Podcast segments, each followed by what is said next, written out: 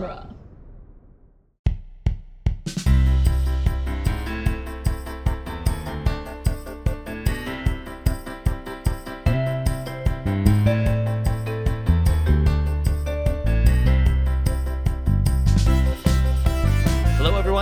Welcome to the Protagonist Podcast, where each week we look at a great character in a great story. I'm Joe Darowski, and this week we're discussing Benoit Blanc and Mar- Marta Cabrera from Knives Out.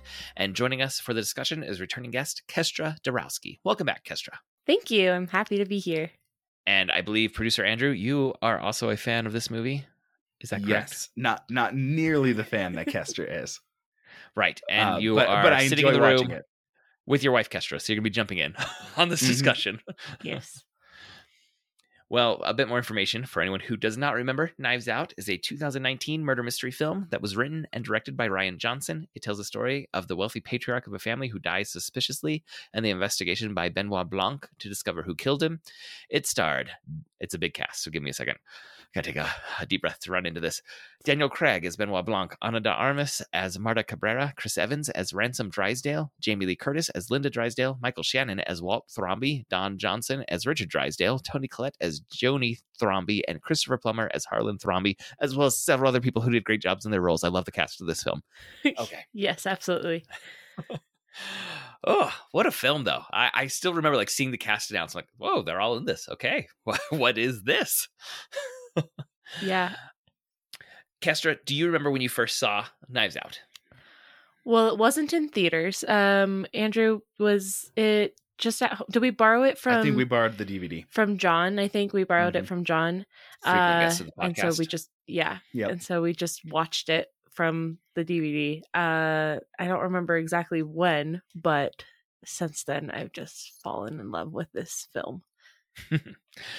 and I remember watching it in the theater. I think it came out right around Thanksgiving in 2019. So I did see it in theaters. I want to say it's opening weekend. And um, I just remember it was getting really good buzz and the reviews had been really good, but I was purposely kind of like being coy about seeing, you know, reading any reviews Mhm. and uh watching it it just kind of like checked so many boxes of what i want but haven't seen much of in films. Like i can't remember the last big huge cast who done it murder mystery right? And this is like uh, with, with so many stars like like film stars not not uh you know i mean there's so many murder shows on tv where you can get some good murder mysteries but it's uh it it doesn't feel as special as like having oh there's captain america. Oh there's james bond. Yes. you know? Absolutely. Yeah, that's that's definitely when I was w- first watching it, I couldn't get Chris Evans to not be Captain America. And It- it that's kind of the end, important. yes.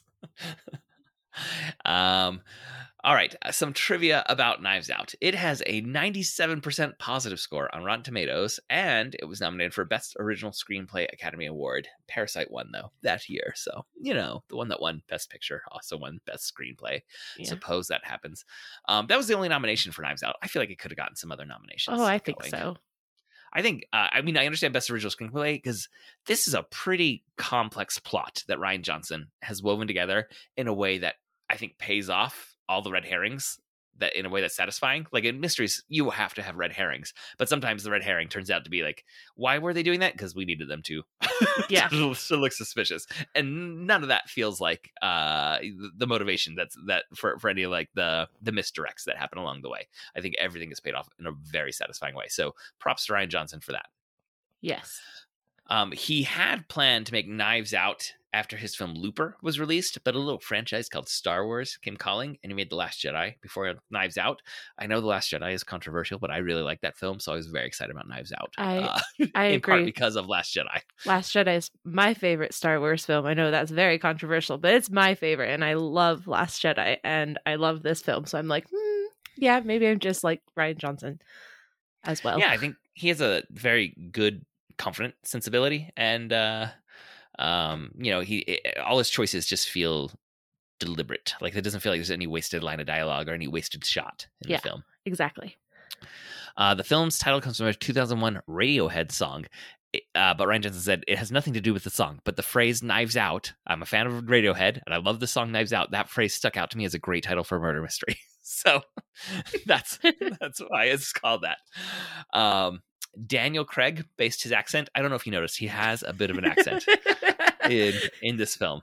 So noted um, British actor Daniel Craig uh, has a very almost like a foghorn leghorn esque Southern drawl in this, uh, and it is based on Shelby Foote, who is a famous Civil War historian who did lots of uh, talking head voice work in Ken Burns' Civil War documentary. So if you've ever seen the Civil War documentary, which I don't know any American school child of the last 20 years who hasn't seen some of Ken Burns' Civil War documentary in a history class, you've heard Shelby Foote's voice, and that's who Daniel Craig based his accent on. Um, Rian Johnson said in the script, it's uh, the the character description said uh, like like you know um, the first time that Benoit Blanc uh, speaks, it says a hint of a southern accent is present. a hint. I think hint. he puts on a little bit more of a than a hint. that that was the original direction. Uh, Rian Johnson said, "I tried, uh, but but you know, it's Daniel Craig, and when he has his accent, you give him his accent, particularly when it's that good." I heard like I heard some complain about it sounding too fake. I'm like, it sounds like a pretty good Southern accent to me. I I think it sounds. I mean, it's a specific Southern accent, so like Mhm. it's not like Well, Which- it's Shelby Foote. a, yeah yeah, it- like it's it's specific and it's unusual and and it's it's specific enough that people could imitate it and do bad versions of it. And so you think Mhm. it's a you might think it- that it's is a a it is a character caricaturized accent to begin with. yes Like just by its Oh, nature. I like- love But- that description of it, Andrew. I think you nailed it. yeah. But uh, this accent but but it is authentic. is very similar to what my high school principal's accent was. It was a very, very southern accent. And uh yeah, it was very, very southern. Oh, and I think one thing that is nice is so often when you have a southern accent that is that thick, the character that is being played is either um, a neo-Nazi Ku Klux Klan member, skinhead, or uh, a yokel that's comedic relief. And this is a very competent, intelligent person who has that thick of a southern accent. Yes, very interesting to see someone with that thick of an, a southern accent being like portrayed with like, oh no, I am a PI. I am like really well. I'm I'm smart and and I'm sincere because I think Yeah. the, the third thing that you would suspect Joseph with this accent is that they're hiding something. This is the mayor of a Mhm. town that is sinister. Yeah, someone sinister and stuff. But nope, it's like that- no, he is not sinister. He's just like I'm doing my thing, and I Yeah. am pretty good at it. And he, I mean, very often I would say he's the smartest person in the room, but he does not like come off with like a smarmy confidence or anything at all. I mean, we're digging into the character some already, but I, I really do enjoy Daniel Craig's choices in playing Benoit Blanc and how he gets portrayed in this. yes. Uh, but before we dig into all of that, I guess some more trivia. It made three hundred million dollars or three hundred eleven million dollars at the box office. That's its domestic and international, and it only had a budget of forty million. So that's a pretty nice return on investment. It does beg the question. Um, Rian Johnson sold the rights to two sequels uh, for four hundred sixty nine million dollars to Netflix. That's a lot of wiggle room between the original budget yeah. of one film of $40 million and Netflix paying him $469 million to make two films. Yeah, Mhm. that's that's that's a lot. yes. The sequel, uh, first sequel has been filmed, but it does not yet have a release date. Well, so sometime soon, uh, I, I sometime this year, it should appear on Netflix. I I have suspicions that some of that budget is going towards accommodating the filming in fun new locales. I believe the next one was filmed in Greece. That is correct. Yes. Benoit Blanc will be in Greece. So just uh, think of think of the beautiful locations that you can pay for with that budget. yeah. And I mean the the cast for the next film. My goodness, there were like there was a, uh, you know, it, it became a, a joke online of just saying, uh, like anytime an actor was in the news for any reason, they're like, and they've joined the cast of Knives Out too. like, like no matter what it was, they were in the news for. People would add on, and they've joined the cast for Knives Out too. Uh, let me pull up uh, real quick uh, who was in the official cast, and and as is the nature of these sorts of things, who knows? Maybe someone else will show up it looks like we have uh, Ethan Hawke, Edward Norton, Leslie Odom Jr., Jada Pinkett Smith, Janelle Monáe, Kate Hudson, Madelyn Cline, Kathryn Hahn. Oh, she's so good. Dave Bautista, Jessica Henwick. um, that's the confirmed cast that I've been able to see so far.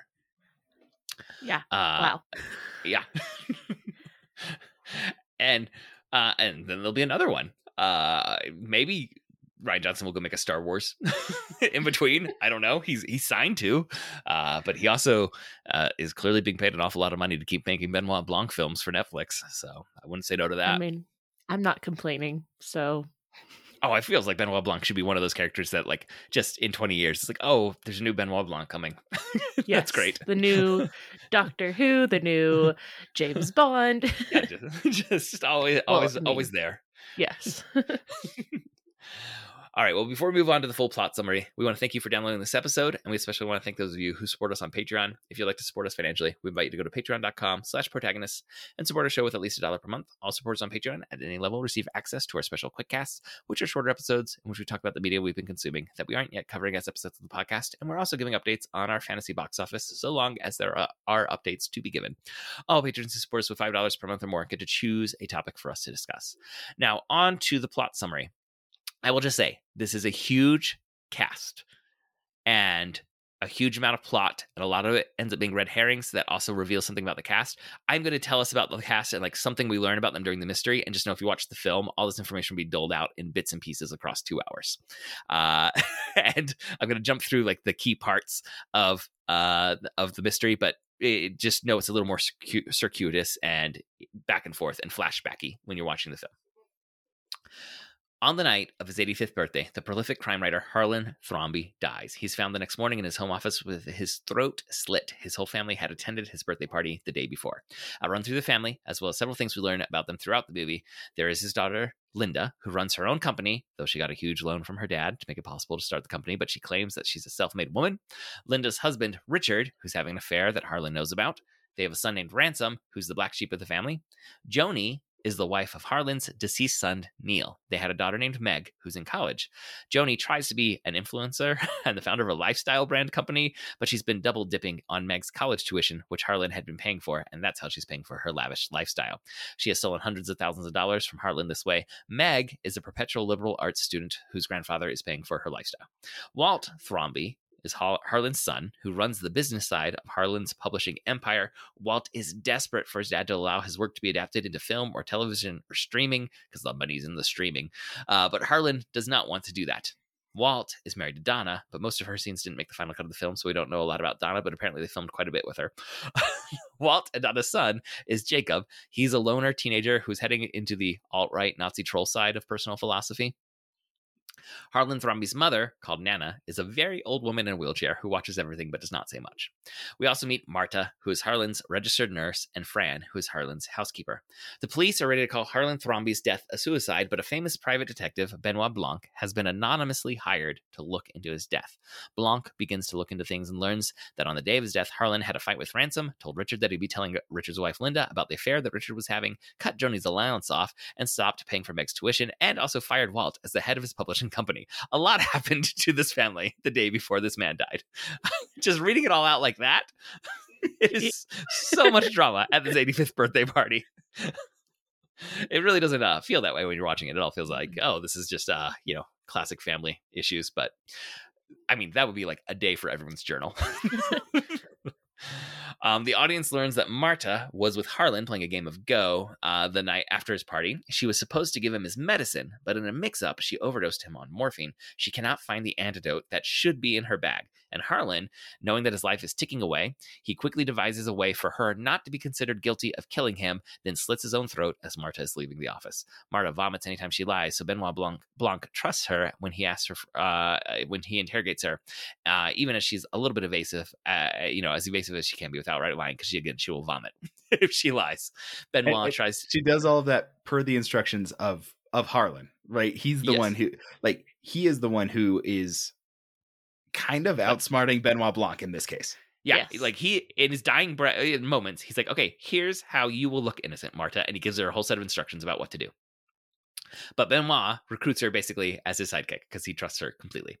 Uh, and well, okay, some stuff we'll learn later on. Harlan's will is read by Frank Oz. Uh, I can't remember the character's name, but it's Frank Oz right there. Yoda. Oh, I could never figure out why that guy seemed so familiar. I was like, It's I 'cause you've guess heard it's his just voice. a character actor, but no, it is performer, puppeteer, director Frank Oz. Yes. Wow. Uh, I mean, just storyteller legend, basically. Uh, Frank Oz reveals that Marta is Harlan's sole heir. The entire family has been cut off. Everyone freaks out. I love this scene so much. Uh, So but great. Ransom helps to sneak Marta away from his angry family. He says it is just hilarious that his family had been cut off from the wealth they never earned. Marta confesses uh, what she did to Ransom. She's like she she spills the beans, and he says, "I'm going to help you escape and get out of this, but you got to give me my share of the inheritance. That's why I'm going to help you." So Marta I think it's a blackmail note with a portion of Harlan's toxicology report on it. She and Ransom go to the medical examiner's office to see if they can get the rest of the toxicology report, but the whole medical examiner's office has been burned to the ground. Very suspicious. Marta gets an email from the blackmailer. She and Ransom have a comical car chase in her crappy car as the police pursue them. The police catch them, but then they arrest Ransom, explaining that Harlan's ancient mother saw Ransom sneaking around the night of Harlan's murder, and they need to go interrogate him. Marta follows the instructions from the blackmailer and goes to an abandoned business where she finds Fran, who has been drugged. Marta calls for an ambulance and tries to save Fran, but Fran dies. Marta confesses everything that has happened to Benoit Blanc. She will tell the family what has happened too. This would make her unable to receive Harlan's inheritance, which means it would go back to Harlan's children, which would make them all very happy. But Marta finds a copy of the toxicology report that Fran had hidden in the house. She gives this copy to Benoit, assuming it will prove her own guilt before she goes to confess to the family. Benoit reads the to- toxicology report, which reveals that Harlan did not have morphine in his system when he slit his own throat. He stops Marta from confessing as he tries to pull all the pieces together. He says, There's a hole in this donut, and I need to see the hole. He deduces- a donut hole in a donut's hole. Yes.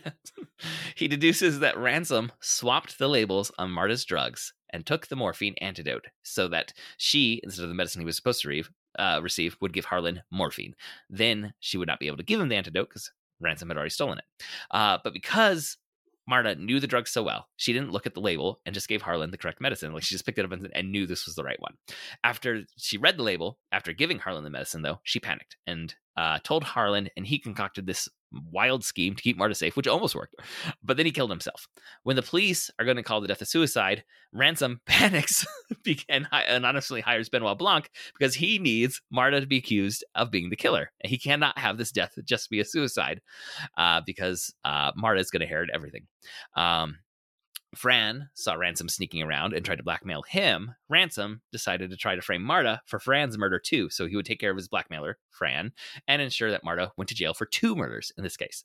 But at this moment, Marta lies to Ransom and says that Fran survived uh, his attack and is reporting to the police that Ransom attacked her. Ransom attacks Marta while confessing his crimes. Uh, he gets restrained by the police, and Marta then vomits all over him because she lied about Fran surviving. The end. Oh, vomiting all over Chris Evans. What a scene. yes. Um, I love this movie.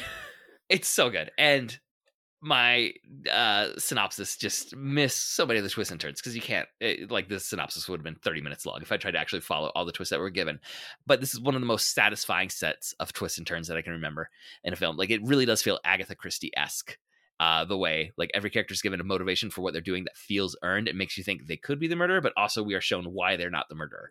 Um and I, I always struggle with things that either the reason they're doing something isn't internally motivated or properly motivated or um like you're never really told why they didn't do the murder. It's like well they had the opportunity so and the motivation. You you really made us believe they could have done it so why didn't they? It's because well we want this other person to be the murderer basically. And I think they they kind of skew that.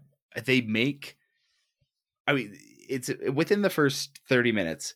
Marta, like, remembers her story, and so you see what actually happened, Mm-hmm. and then she tells her lie, and so they make the mystery a red herring, right? Like, you think the entire mystery is not about a murder; it is okay. Is she going to be able to hide the fact that Harlan killed himself to protect her, or is that going to be revealed? And then eventually they reveal that there was an actual attempted murder.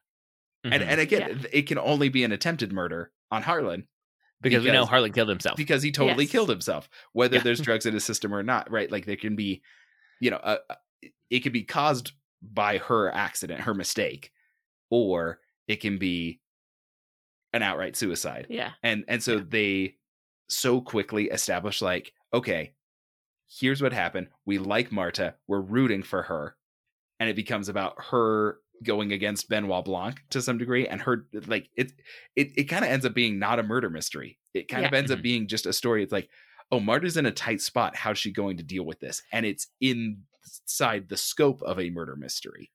Right. So so within the the mystery genre, there's the Who Done It, which is the most classic. Like that's the Agatha Christie stuff. I, I mean, I guess I said I don't remember the last time there was a movie like this, but there was the Agatha Christie uh, uh, adaptation of Murder on the Orient Express with Kenneth Mhm. Branagh directing. Yes. But on that one, like I knew the story so well, I wasn't like shocked by all the twists and turns because uh, it's a pretty classic murder mystery that I'd read. Um, but then there's also a style that is less commonly done called an How Catch 'em is what fans call it, which is where the audience knows who the murderer is and the murder it's the cat and mouse is the game. Like who is how is the murderer going to either get away from this or what is the mistake that the murderer makes that the detective is going to catch? So like the show monk every time the cold open was the audience seeing the murder take place. And then the rest of the episode was monk circling the potential suspects and the audience knows the whole time which one is the murderer and, and the game is um, how is monk going to actually catch the murder and knives out actually does both styles. It's a who done it and a how catch catch 'em Yes. you know at the at the same time. And uh i think for an audience it leaves us a little uncertain as to like where this is all going because we are somewhat trained in the generic conventions of both those murder mystery styles. We are not trained for a little bit of both to happen and i think it, it kept it all familiar enough like this is a classic murder mystery in the big old manor with a locked room of uh, like who the who were the guests that night like these are all our suspects happening but also we were told harlan killed himself marta was there in the room so why why are we following benoit blanc through all of this Yeah. and and I think it, it was a very pleasant, at least for me, mix of familiar and different. And uh, you know, like I know these beats, and oh, that's completely surprising. Yeah. It's it's very interesting because like w- while what you're saying is yeah, we we're it's a mix of both who done it and and how catch catch 'em.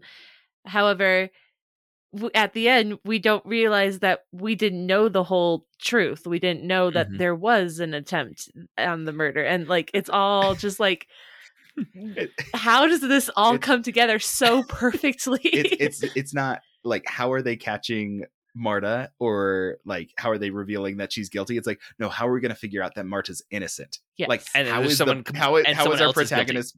yeah, how is our protagonist possibly going to be innocent here? yeah. When And so they gave us her all the in the room clues. where the murder took place. Yeah, and so so they give us all the clues, and ultimately, like it is pretty satisfying. Like, oh yeah, why is that portion of the page ripped off? Why is this Mhm. going on? And so you've got all of this stuff that does add up when you go back and look at it. Yeah. And it's like, oh, someone else did something because they make a point of like, and they state it right. Some of it's just expository. They state, oh, ransom wasn't at the funeral.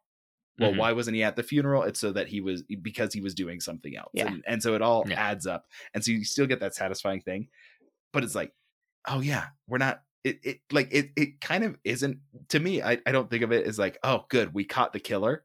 It's like, Mhm. oh good. The person who deserves something good is getting something good. Yes. Right. Like the person Yeah. who deserves to be innocent is innocent. Yes. And And oh, go ahead, Kestra. and, and with with uh Benoit Blanc at the end being like, "Oh, I knew you were involved from the start." Like it's like, how? Why didn't you do anything beforehand? But it's just it's so brilliantly put together. All the so yeah. I, I didn't put it in the uh, in the in the summary, but he saw a drop of blood on her shoe, but he also knew there's no way she's the murderer. So why in the world was she in the Yeah. room where the murder took place? Uh, Yeah. And so he's he's keeping her close to kind of like circle this idea, uh, and he doesn't want to press too hard because that could frighten everything and you know make a mess of things. So he's trying to like root things out without telling her what he's rooting out, and she's panicked the whole time. but And that's- he's trying to play it cold, which her. is another way of showing yes this this guy benoit blanc is brilliant. He is is super smart. Like he just knows so much. But I, I mean, what's driving him isn't that he knows so much. It's like I, I'm seeing what I don't know. yeah he Right? observes he I, I should, he observes so much. He he sees things. He can't always put all the pieces together at once but he he can put them together at, at the end because absolutely we have like in the history of the detective genre some very smug detectives that you would not want to be friends with. Like sherlock Yes. holmes is a jerk. Yes. and like Oh, what, he, what he does is like oh watson don't you see? We don't get that from benoit blanc because he's like ah it's not don't you see? It's like i'm missing something and and we're all missing it and i need to find out what it is. You know? Yeah. I really like he has several of these like scenes and quiet scenes and moments where he is observing the family and like, you can tell that he is past judgment on this family just being miserable. Like these guys suck. Um and and he there's not a and winner here that- in this room and except for you marta who is the only one i know was in the room where the murder happened And so he like watches something from out on the patio, and then he has a conversation with Marta, and then he has that really quiet moment where he talks to Harlan's mom.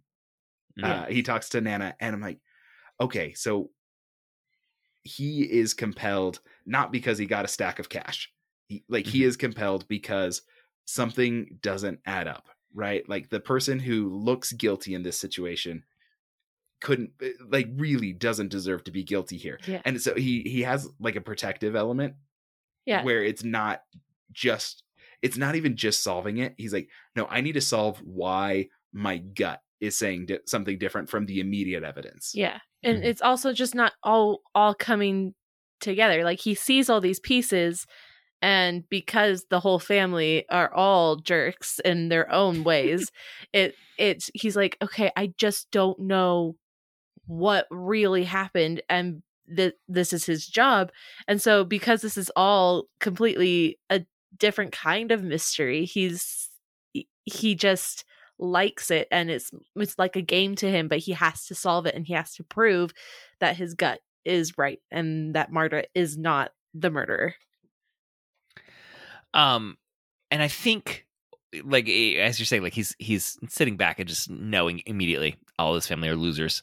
One thing that i really do enjoy about this is um like there's some really pointed social critique that is happening about this group of losers that are all across the political spectrum and rian johnson is really just letting them all have it whether it is um you know joni i'm a self-made businesswoman well no you've got a million dollar loan that you didn't have to pay off from your dad and or, or, or not joni that's uh um Linda. Linda. linda yeah and then joni being like this ridiculous like crunchy granola lifestyle guru that th- there's absolutely no respect given towards that Yeah. but you also have like the right wing trolls with with walt and his son and uh and um the um uh meg who is just like this you know oh i'm your best friend marta because i don't i don't see class and i don't see race but then she's the worst.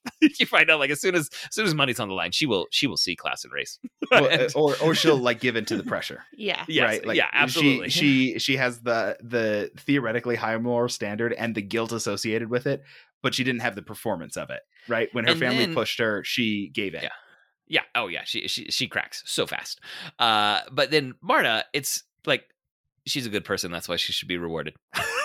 like she Mm-hmm. she she wasn't being nice to uh to Harlan because Harlan's rich. She's being nice to Harlan because she's a good person who cared.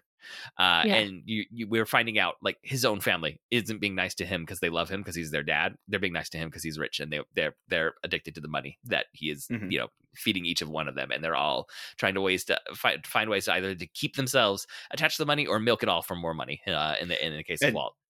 and um and i've seen this like commentary about it online where they said you know knives out is kind of interesting because you see so quickly that with all these different you know political viewpoints like like the extremes on both sides and all this sort of stuff going on um and and attitudes about business attitudes about politics attitudes about family and all, all of that going on they're all rich and as soon as that wealth is challenged they will turn on the poor people like Oh, they will unite like they are a solid block against losing their money Right. Even- They hate each other, but they will work together to preserve the lifestyle and the comfort their and the money. Yes. You know, and and and they have all these moments where they say, "Well, Marta, we'll take care of you." Right when they think that they're going to have infinite resource, Yeah, they're, they they're want like, to when be we have generous million, with it, we will give you sixty thousand a year. We, And we will do then- and then their stuff is threatened. It's like, okay, but it's your inheritance being threatened and your lifestyle being threatened.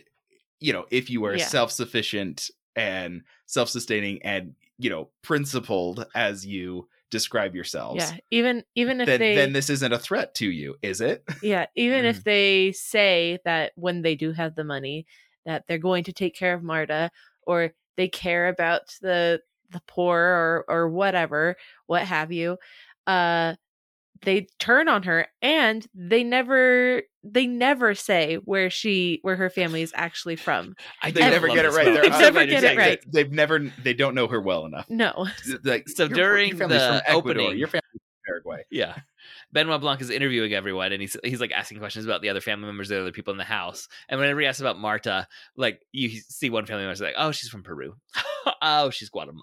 Ah, Mexican. Uh, you know, just vaguely South American. Central or South American is all the family can say about Marta. Uh, no one actually knows her. Uh, we learn. And I also adore in uh the the flashbacks as each family is telling their point of view of the night of the party they're all next to Harlan Thrombey as he gets his birthday cake and like smiling right next to him. It's the um oh what's the Japanese film? Uh, Uh, Rashomon. Yeah, it's the Rashomon, uh, which Rian Johnson- has has mentioned many times in his career as being a favorite film. Uh, which is you know a story about like different people's points of view of the same events and how self centered everyone's point of view of the same event becomes. And uh, like the film never like has anyone comment on this. It's just there visually for you as as an audience as you watch it. That you know in their version of the birthday night, it was me and my dad's night. You know, we were I was right there with him uh, at the special moment, uh, Yes. and it it's just such a fabulous use of the film medium to like visually tell a joke and, and also reveal character at the same time for the audience. Um, and it's something that Rian Johnson I think is very good at. I I do really respect the um like convoluted nature it must have been to write this. Like like think of like how he had to lay out like everyone's plot line Mhm. and Yeah. here's their point A, here's their point B, here's you know, or or point E. Here's where I want to. I need to reveal B, C, and D about each one of these characters. Okay, I'm going to twist and tangle all of these.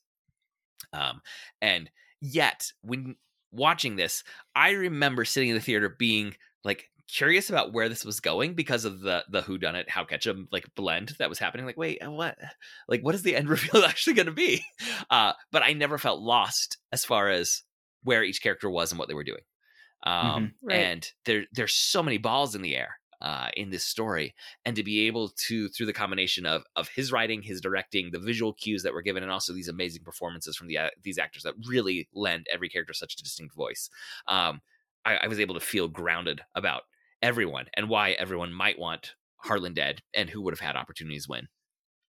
Yeah. I I really like I I think a good example of the like complexity and satisfaction that you're talking about comes from they like when they lay out the the schedule for the night, right? Here's all the things that happened. Here's when people walked into the house, walked out of the house, and all those sorts of things. And then you get it from Marta and Harlan's perspective, um, all the things Mhm. that are happening, and you see how all of that fits in together. But then on top of that, you also have um, Marta like adding up and and Harlan adding up what she is going to say for Mhm. The night and then her confusion in trying to remember what he's going to say because I Right. love the moment where she's supposed to drive past or turn off before a certain statue and so she's like remembering his instructions and they're getting all jumbled up And, I- and even I as an audience, like you a get to that moment, wonderful you're like, wait, which voiceover one was gag. it? Yeah, wh- which Yeah. one was Yeah. it? and then, and then It it's really revealed that she good. got it wrong yeah um and i mean just in in thinking through like the the the complexity and, and how to keep this all straight i do want to give a shout out to the costume designers and the makeup people uh because some of these actors who i've seen in dozens of roles it like took me a half second like wait is that that's michael shannon look at michael shannon uh and and they just He gave like such though. distinct looks he does Yeah. that to sometimes yeah, he- but they gave everyone such distinct looks that they were that character. And even though this is a phenomenal cast, like we've said, I didn't feel like I, I was watching, you know, these Hollywood stars. I felt like I was watching these characters, and it took that half beat to realize, oh, look, there's Toni Collette. Yeah. It, it like I'm like, oh, it's it's that person. Oh, it's Mhm. it's that person. But I have to realize that after we actually it, with it turned all these movie stars into character actors yeah. but with with uh with Harlan being played by Christopher Plummer, it took Andrew and I like a moment, or I, I don't remember how we figured it out that he is uh in Sound of Music. But it's Von like, Trapp. it's Von Trapp. Oh my gosh, it's the same He's the Nazi flag ripping meme. this is crazy. oh, and he has a grandson who's a Nazi troll. yes. oh, the tragedy. But yeah, Don Johnson, like all of these. Uh, I mean, the one that's really hard though is, uh, I mean, Chris Evans. It's hard for him to not look like Chris Evans. yes, but they uh, they but, do, but he do does get a fabulous sweater that draws attention away from Chris Evans. Oh yeah, the sweater that- game in this the- is is really good. yes. Yeah, they. I was going to mention the sweater because that and and then the hairstyle definitely makes it seem be like yes, this is Chris Evans, but it's not Captain America. So don't think it's Captain America because if you think it's Captain America, you're going to get ruined at the end because he's not good like Captain America. He's not. No. um, if you were going to try to describe Marta, like why can wh- wh- why is she the center of this film? Oh, I don't know. she. Why is she the center of the film? Yeah, because I think she is. She definitely is operating there. Oh, she definitely is. Because What about her character? Like allows her to to support that level of interest from the audience and that investment from the audience that we want to see her, you know, make it out okay. Right. Well, she she blends in like as much as the family says that they support her and they know her and and they that she's a part of the family.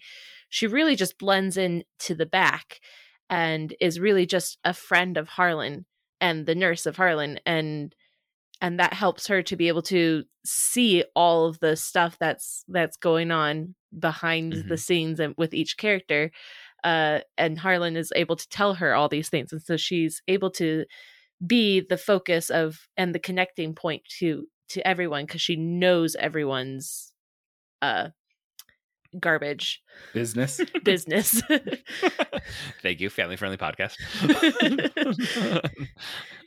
I think there's a, a there's an underdog element immediately.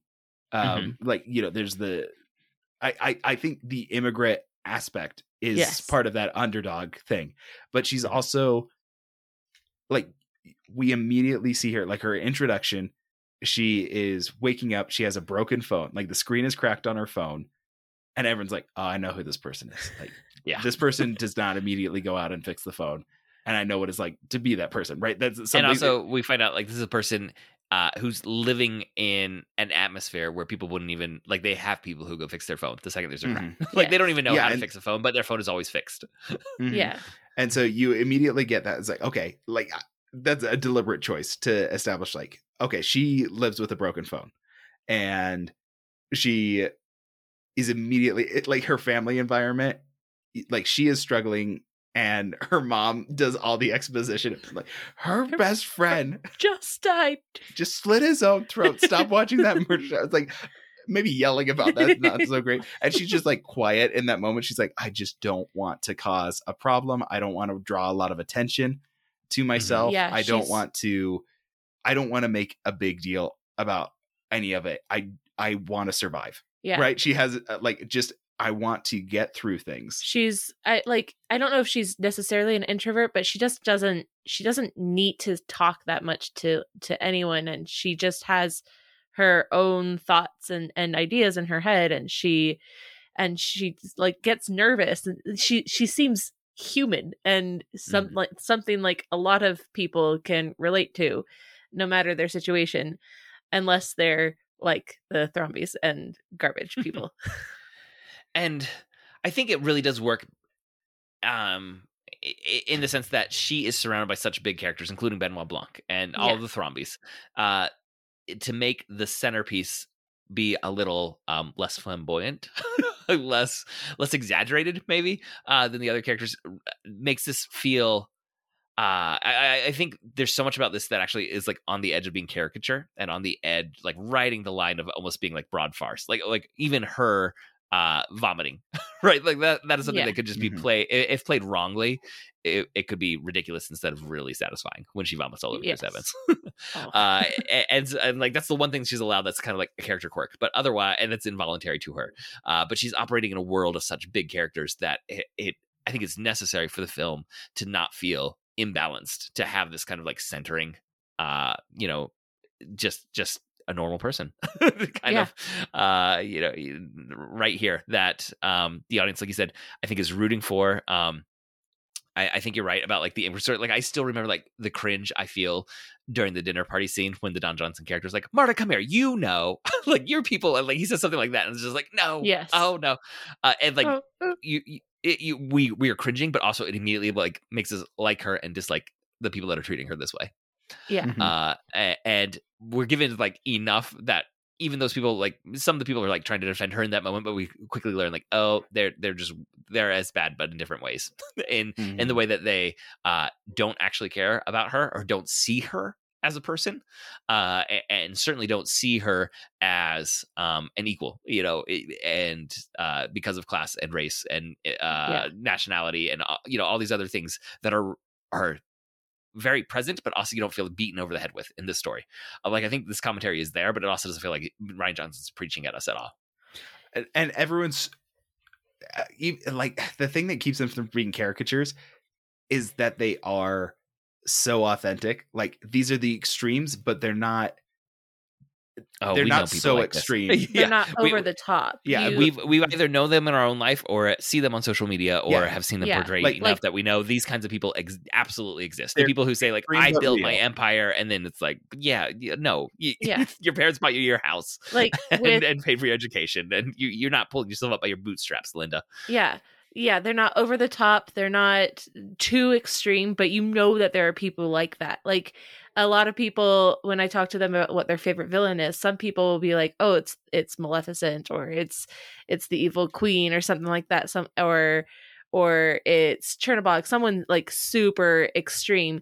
And then there's a couple of people who are like, no, it's it's uh it's Frollo because there are people like Frollo in the world and it's not good. And yeah so and- in like disney film terms like some of the scariest stuff is the stuff it's like yeah, Yeah, that, that really happens there's there's people like that and i think because they don't do the over the top big persona kind of people in this film with all of the characters it's uh it it really makes it seem real as you're Mhm. watching it Yeah, I think you're definitely onto something with that. I like that uh, that way of uh, of seeing it. Um, and and I think we definitely need that you know Marta there to to help help us to to see something that is distinctly real, and then it, it prevents us from like everything else being too skewed uh, outward. Speaking of skewed outward uh, and, and big characters, Benoit Blanc. so this performance from Daniel Craig. my goodness What are we to make of this man? Like, like, do we feel like we know Benoit Blanc, or is he just a delight to have on screen, but we don't really know who he is? i don't know i, I feel like those quiet moments are well. I want those quiet moments to be real because they're like so sophisticated and like I understand people, so I watch from the outside and I I talk to Nana, but also there's. I mean, there's moments where he's so oblivious about stuff. What's the like, scene where he's waiting in the car and he he's has- waiting in the car and he's listening to something on his, on his headphones. What is he and he's listening to? I'm trying to remember what it is. He's singing along with something. I don't he's like, remember yeah, what it's it just is. like now I can't remember what it is. I and- remember and and like the police are pulling up behind him and he doesn't realize it and so you have this moment where it's like okay but like you're not just like constantly introspective like you are kind of a goober sometimes in trying to figure out these things and You're not the the the like the level of detective that always knows everything that's happening at all times, Yes. and Mhm. is is smarter than the reader, smarter than everyone that that's around him in the room. Benoit Blanc is is there, and he's smart, but he's not the absurd level of smart that some, Yes. some Yeah. TV show Or- detectives or, or, or, movie um, detectives are. when they're like they're like walking back to the house and marta realizes that her her footprints will be in the mud and so she walks over them on purpose and then he starts realizing oh no wait there's footprints in the mud. Did it rain And- and- recently? and he starts calling out to her to stop and so she keeps like walking back and forth over the footprints yeah. and he's just like oh okay. And it's like if he was the perfect detective he would have realized that it hadn't rained in three days so there would be footprints. Yes. Right. you know if he was sherlock holmes he would have you know caught on that immediately he's they like check the check for the footprints. They make it seem so human like you can be a detective and still human and not this sherlock holmes of a detective. And what i really love about benoit blanc is he will try to connect with people as much as he can. Like he he tries to talk to nana and the way he talks to nana is very different from when he talks to the rest of the family. And and when he's in the car and he's on his headphones i'm sure he's trying to like piece everything together in the back of his brain as he's singing along to whatever the song is that we can't remember. Um, but then he's like, "Oh wait, oh oh no, there's cops. Oh, what Like, happened? I Where- totally missed Awkwardly like I'm hurrying out of the so- car. something's going on. What happened? It's it's brilliant and it's so human.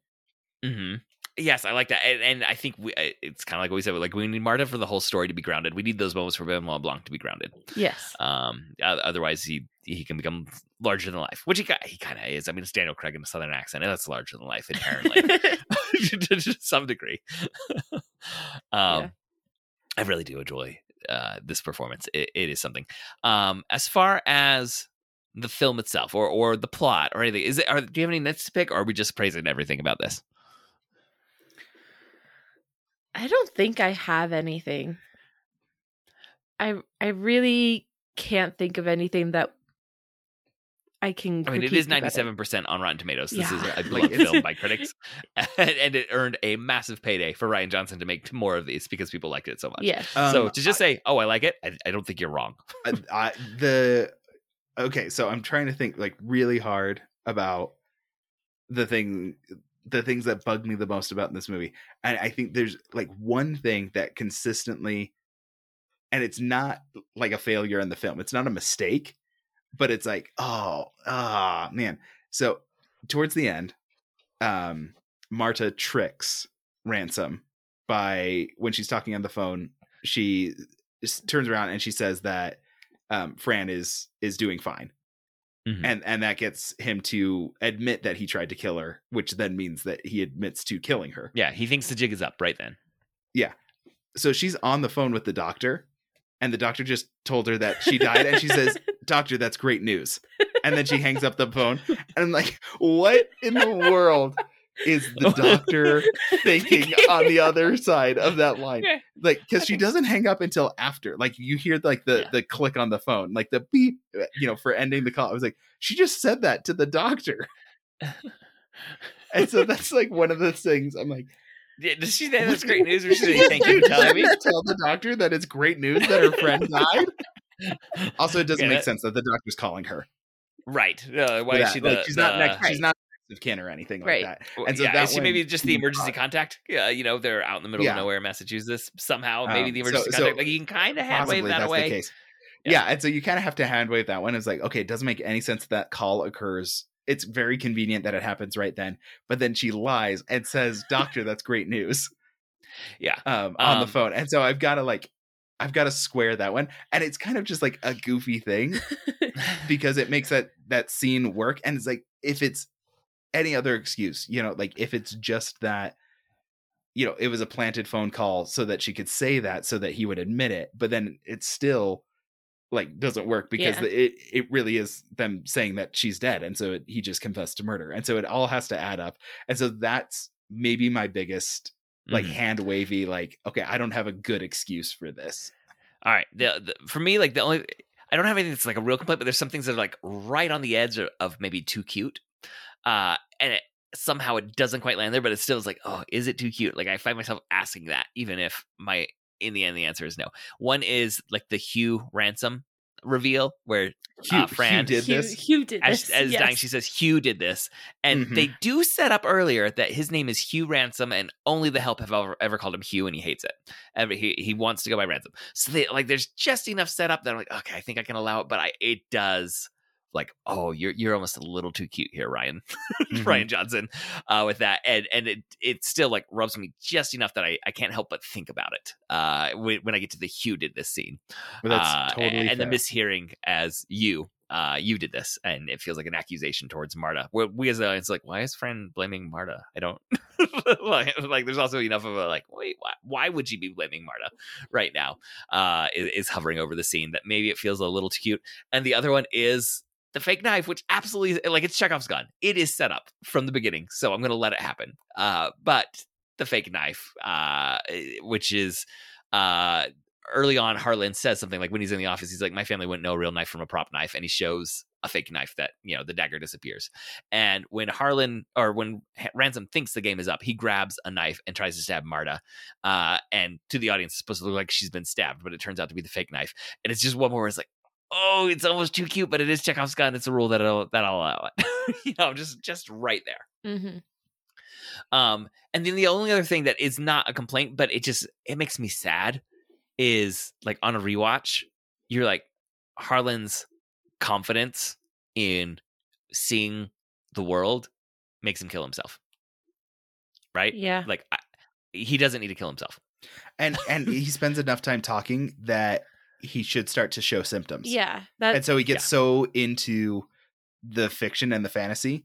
It's like no. By the time he's slitting his throat, he should have started to show the symptoms that Marta described. yeah. And Yeah, and I, I think I've heard some people complain like he maps things out too quickly for Marta. That doesn't bother me because they like in, it's kind of like the the like, e- these other things. Enough setup has happened that I'm gonna allow that. Like Yeah. we know he is a brilliant crime like like he maps out crimes in his head uh Hmm. so i don't mind that at all but it just makes me sad that he doesn't have to kill himself and like part of me wishes like is is there any world in which he's not dead right now because he killed himself needlessly Yes. Yeah. uh, a- and I don't think that's a flaw in the film. I think we absolutely are supposed to feel that, particularly on a rewatch. like Mhm. it's supposed to hit us like, oh, he doesn't have to be doing this right now. Why is he doing this? Stop. Oh, he did it. Don't do it. Yeah. Oh, there's the blood on her shoe. yeah.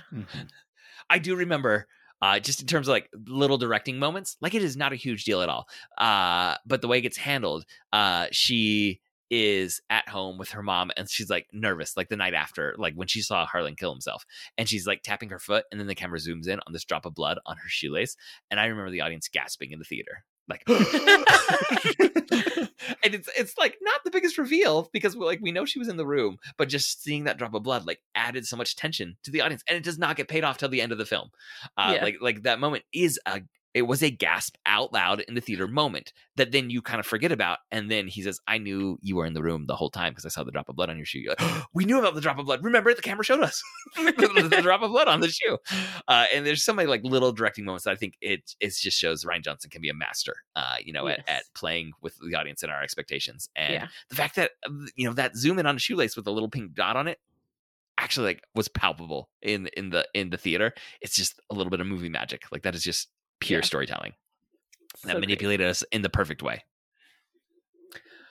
Well, do you have any final thoughts about Knives Out? No, no. I just love this film. Thanks for having me talk about it. Uh, that is a fair review. I, I'm going to allow that. Andrew, anything you want to say? Uh, I also enjoy it. I just every time at the end of the movie, I was like, I like I keep checking. It's like, does she hang up suddenly before she says that to the doctor? And I- I think she really told the doctor that it was great news that Fran died. Uh, surely she's gonna call the doctor back. It's like I had to say that to can- capture ran- ransom. I'm, Oh, yeah. I'm brokenhearted. I am distraught. Like Right it's really, really to know that. terrible. I'm really sorry, but like in a way, it's like it is great news because it means they can catch him for murder. because because otherwise he didn't successfully commit a crime. right. right? Like it's because Harlan did kill himself.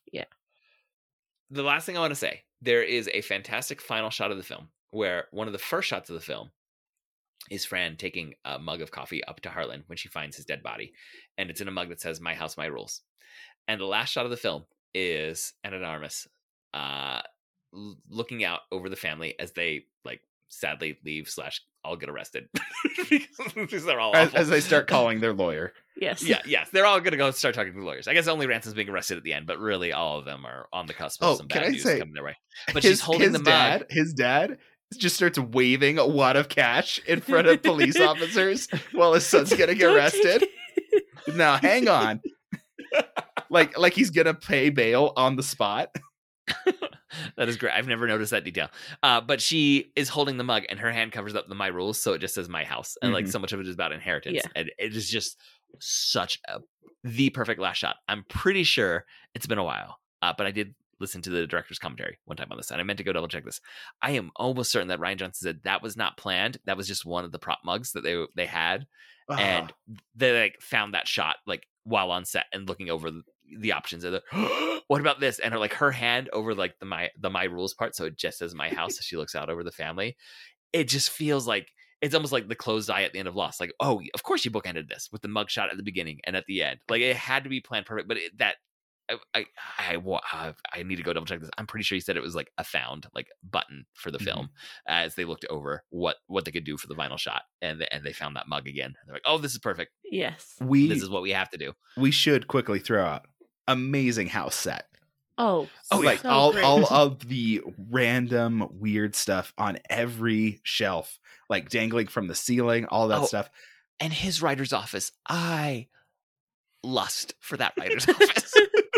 that writer's office is so amazing, like a hidden passageway almost to it. And and books on every like that is like I It- I covet the my neighbor's possessions when I see that writer's Yes. office on screen. It is like I I need that space And to, it's got to be where I sit and think. the the couches and the the chest and everything. And then I also love the touch. He just has a laptop tucked in Yep. there. It, it's not a typewriter. Yeah. Like there's no romantic fantasy about how he writes his about how he, how he writes his stuff. It's like no, it's it it is like he just has a, a little MacBook yeah, and that's how he yeah, types his he stuff. has the little notebook where he'll take little notes in, and it's so cute. Yeah, so he And like writes things like, down. everything about this house and the set and all the little pieces is just like oh this feels not like a a- like a clean tidy super rich person's like, Like mm-hmm. that there's a housekeeper there, but the housekeeper isn't like uh you know uh also a home decorator that uh, makes Yeah. sure everything looks like it's ready for a magazine shoot. Like, yeah this it's, is lived in space.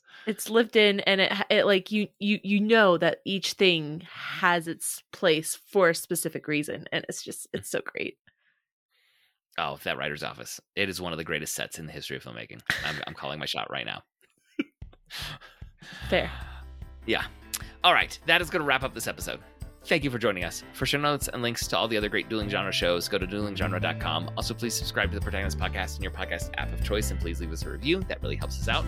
We'd like to thank Scott Tofty who composed our theme music. You can reach us by emailing feedback at protagonistpodcast.com. We're also on Twitter. You can follow at protagonistpod or at Jadorowski. Our producer Andrew is at Disminute. And our Facebook fan page is facebook.com slash protagonistpodcast. And we're also on the Dueling Genre Discord channel. You can find all the Dueling Genre hosts there talking about their podcasts. Thank you again for listening. We'll be back next week to discuss another great character in a great story. So